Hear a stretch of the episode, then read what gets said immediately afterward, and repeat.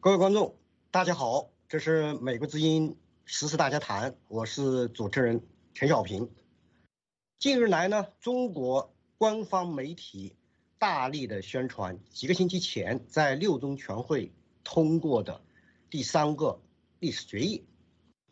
鉴于中共呢历来强调历史必须为党服务、为政治服务，观察家们好奇的是。中共如此隆重推出这样一份所谓的历史决议，是否有些滑稽？习近平以这样一份决议向中国全世界宣示其不容妄议的绝对正确的权威，会对中国的内政和外交产生什么样的影响？下面是中国时政分析网站内参编辑。黎林超先生接受美国之音金泽的专访，就这些问题呢，提出他的看法。黎先生好，谢谢接受我们的采访。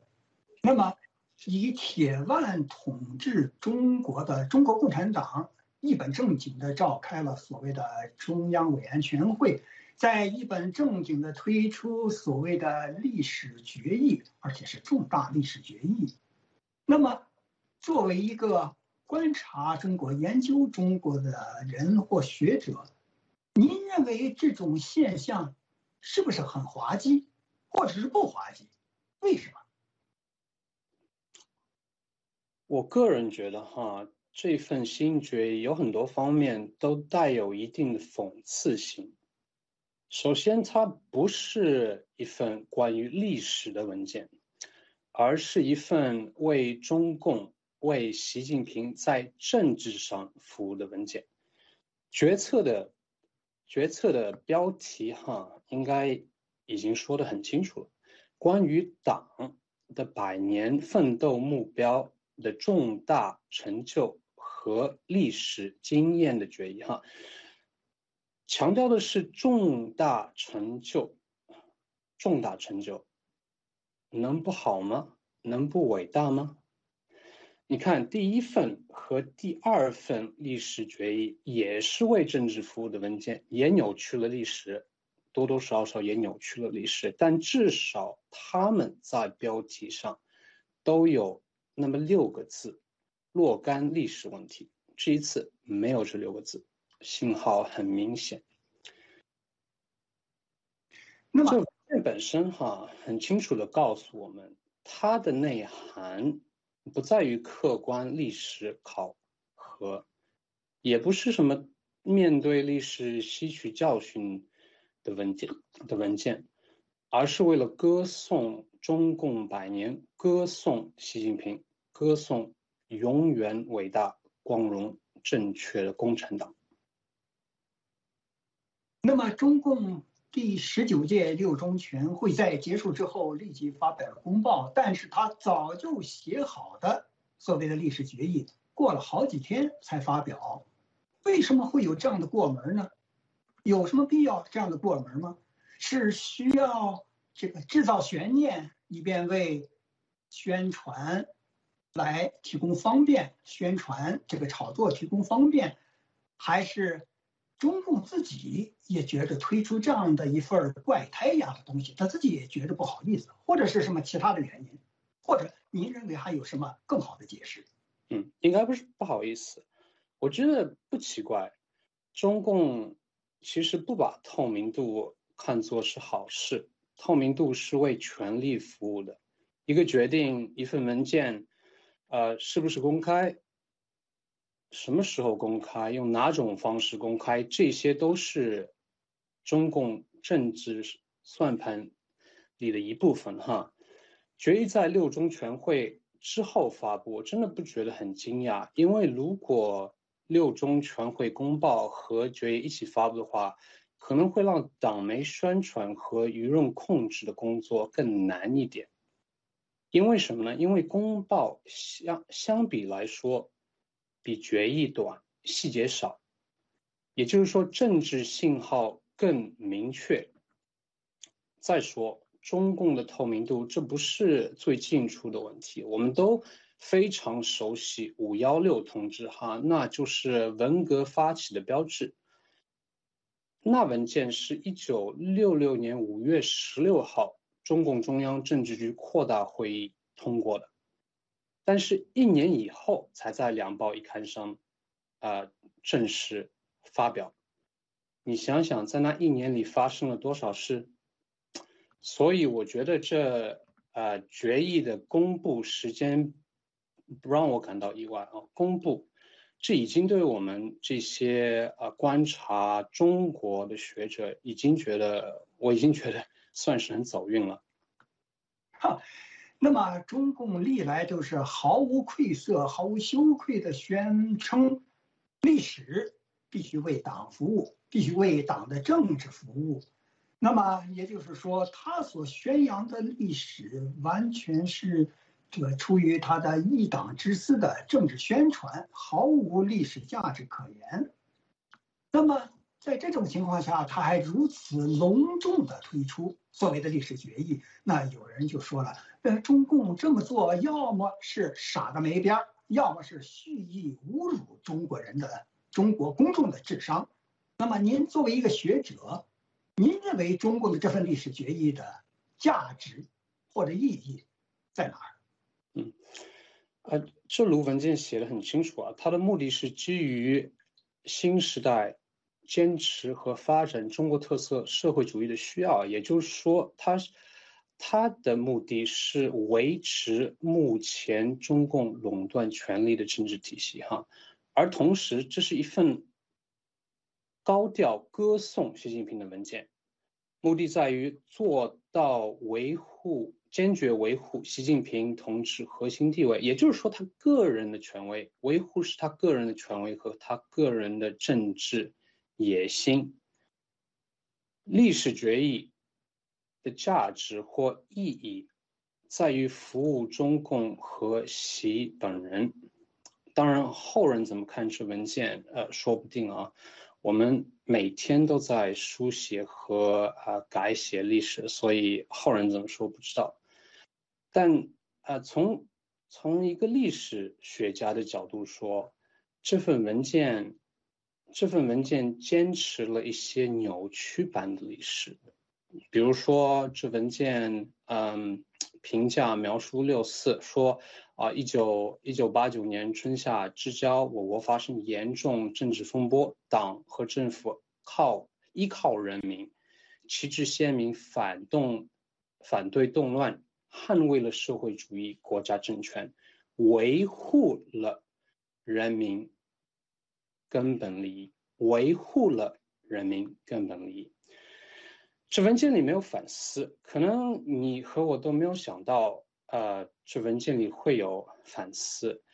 从建党一路走到今天，习近平的新时代，一百年的历史啊，一百年应该反思了。我想，呃，有人说历史总有政治成分，问题在于多少，也对哈。但，但我总觉得这次中共已经毫无疑问的告诉我们，这份文件完完全全是为了当前的政治形势而服务的。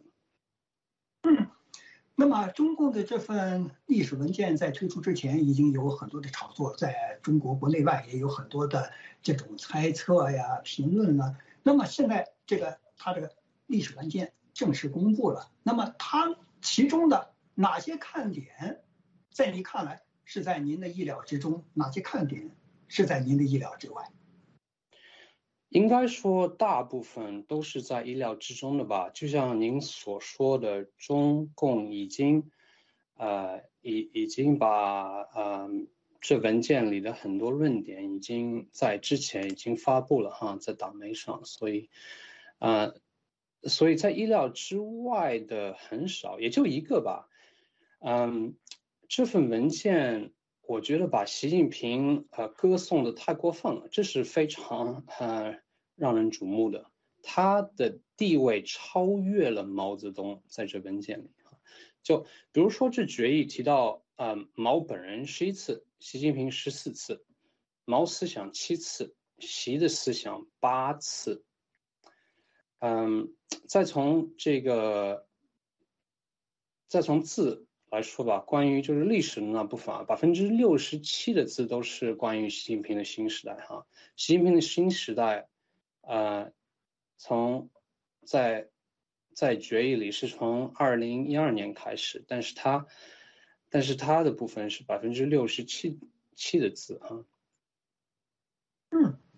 那么谈到对历史的心态，这我想起来，这个英国著名的小说家以精确的、精准的描写共产党集权统治而著称的英国著名这个作家乔治·奥维尔，他的著名的这个小说《一九八四》。在《一九八四》当中，我们看到有这样的话：谁控制了过去，就控制了未来。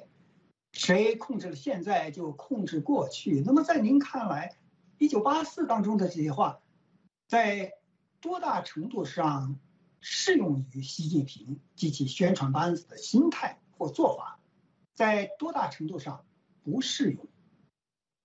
嗯，我非常喜喜欢这句话，然后写文章的时候也应用过这句话，因为。这句话强调了知识，尤其是历史知识和权力之间的关系。历史不是什么单一、客观、理想化的真相了，它呃是我们现在在这个地方、这个时间与过去的对话，是对现在现状的评论、未来的展望了。所以我觉得，嗯，这就是为什么历史。是非常强大的，对于中国共产党来说，这也不例外啊。呃，这就是为什么历史党史对中共来说一直就是一个非常敏感的领域。嗯，对他来说，相比是一块神圣的禁地，因为呃，历史可以出产谎言，挑战现状，并使我们。梦想彻底不一样的未来，我想这是中共不想要的，也不想看到的。他怕，他是想维持现状，维持他至高无上的权力的地位。我想，习近平也应该从呃毛和邓小平两个人身上学到一点东西哈，也应该学到就是历史的威力和作用，应该看到前两次历史决议对毛和邓稳固他们的权利、个人权利有多重要，啊，这应该是他为什么要起草发布这份决议的原因。呃，谁控制了过去，控制了未来？谁控制了现在，控制了过去？我想，习近平是想引用历史来帮助他的政治野心。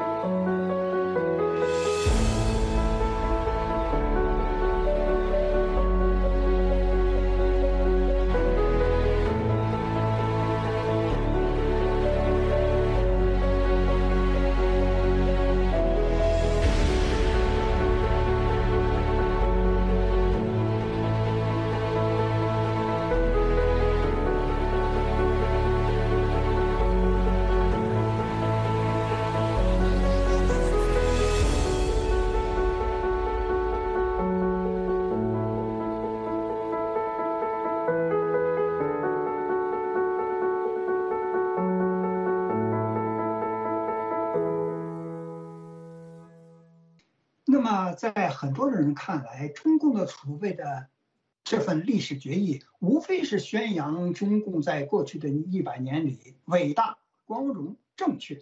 现在中共的新领袖习近平更是伟大、光荣、正确的顶端、顶尖儿，所以他要一锤定音，定于一尊，不容妄议、非议或评议。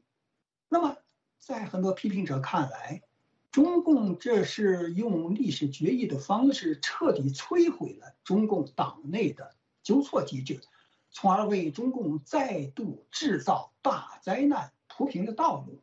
那在您看来，批评者的这种担忧或者说法，在多大程度上是言之有理，在多大程度上是言过其实？嗯，应该有一定的道理吧。最有力的自动矫正，似乎是当。共产党能够意识到他的错误正在威胁他的统治和权力，但问题是，如果他已经意识到了这一点，那应该我们已经有了那种严重的后果，成千上万的普通人也不可能避免这样的严重后果。我们在大跃进和文革。呃，里都看到过哈，然后呃，文革之后导致了人民对那个毛泽东思想信念的崩溃，为经济改革啊铺了路。但是，就像决议所说的，历史证明党不愧为伟大、光荣、正确的党，这是不容置疑的。就像决议所说，党和人民百年奋斗，书写了中华民族几千年历史上最红、最恢宏的史史史诗，几千年。所以，党那么伟大，那么正确。如果如果他真的那么伟大、这么正确，当然不用反思，不用矫正，没有客观需要。那么，在很多人看来，习近平这一次是通过中共的政治的决议的方式，向全中国、全世界宣示了他的不容置疑、不容妄议、不容评议的圣人甚至神人的绝对权威的地位。那么，这种局面在您看来，会对国际社会、国际关系会带来什么影响？嗯，哦，关于外交啊，决议写到。中国特色大国外交全面推进，呃，形势大好。是的，呃，就是当今世界啊，中国现在在世界许多地区和领域都有更大的影响力，但它外交上面应该算是很失败的，啊，但他没有，当然，当然不会承认这一点。世界上有许多个国家。和地区，我觉得对中国在习近平的领导下的发展方向、民族主义倾向和和更硬的外交政策，都都是都是有忧虑的。嗯，一定程度上，这对于一个崛起的大国来说是呃是正常的，但是我觉得中国领导人应该对。呃，中国的外交政策，呃，进行反思。但是呢，就像历史呃决议上所写的，在习近平的新嗯时代，在他的考卷上，关于外交那个部分是优，是非做的非常好的，并没有反思。这种缺乏反思的情况，哈，真的是呃令人担忧。呃，我也觉得这可能，嗯，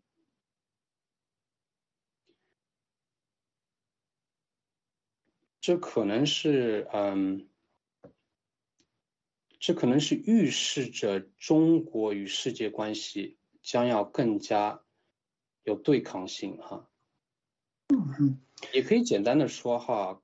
该决议，该决议表明，习近平的外交政策不太可能有根本上的改变，他的政策遵子将继续下去。而国际上对中国的忧虑，有些是有道理的，有些可能是想的太多或者是误解，啊，都会增加。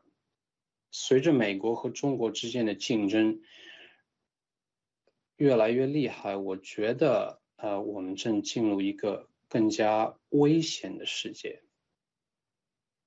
那么，您作为一个研究者，您认为中国目前的什么事情，或者是什么动向，特别值得国际社会密切关注？嗯，我觉得国际社会的注意力都集中在一些呃一些话题上，比如习近平台海啊、中美关系等等，但对正在改变中国社会和经济的一些巨大的力量形势思考不够。呃，其中有一些不在党国的控制之下。呃，其中一个突出的例子啊，是人口老龄化，这会给中国社会、经济、政治带来巨变，这会对中国的国力呃有非常大的影响，而且对全球的发展也有很大的影响。嗯，那么。您作为研究和观察中国的啊这个博客的作者，《中国的故事》The China Story 的作者之一，那么这个 China Story 中国的故事二零二零年的年鉴的中文标题是多事之秋，请问中国相对不多事的秋天是哪年？这问题问的非常好哈，我觉得问题是我们都觉得今天很重要，每代人都觉得自己站在历史变迁的呃风口浪尖上，都都是在呃生长在多事之秋中，所以呃，所以可能历史观是呃有一定的价值吧。今天的中国，嗯，当然当然比毛时代更加稳定。大规模的政治运动停了，中共已经从一个革命性的组织变成了一个统治政权，所以在很多方面它是一个保守力量。嗯，中国是个有无数问题的大国，它它它它永远会有它的挑战，但我觉得它缺乏政治。稳定性，尤其是现在习近平正在将权力个人个人化，呃，我们知道这可能导致什么？正如毛泽东的例子，集权、权力个人化这条路走到底，就是这。您继续说。哦哦，呃，集权、权力个人化这条路，我觉得走到底。这我们就到了真正的我们不想看到的多事之秋。那我这个问题再重新问一遍：假如说在过去的七十年或过去的四十年里边，您觉得中国在哪一段时间相对折腾比较少？嗯，嗯。相对折腾比较少哈，应该算是在呃两千年到两千零五年左右吧，可能，啊折腾比较少。我不知道您的折腾的定义哈。折腾是在国际国内的折腾，在国际上四处为敌，在国内四处打压。啊，那那可能两千年左右吧，嗯，但是呃，但是呃。中国现在的处境，嗯，我觉得越来越糟糕了。在呃，在外交上、经济上，很多不同的方面都有巨大的挑战。好，谢谢倪先生花时间接受我们的采访。各位观众、各位听众，您刚才收看、收听的是《美国之音》采访中国观察网站内参的。编辑倪林超先生，嘉宾所表达的是个人观点，不代表美国之音。谢谢各位收看收听，再会。以上评论是嘉宾个人观点，不代表美国之音。我是主持人陈小平，我们下次节目再会。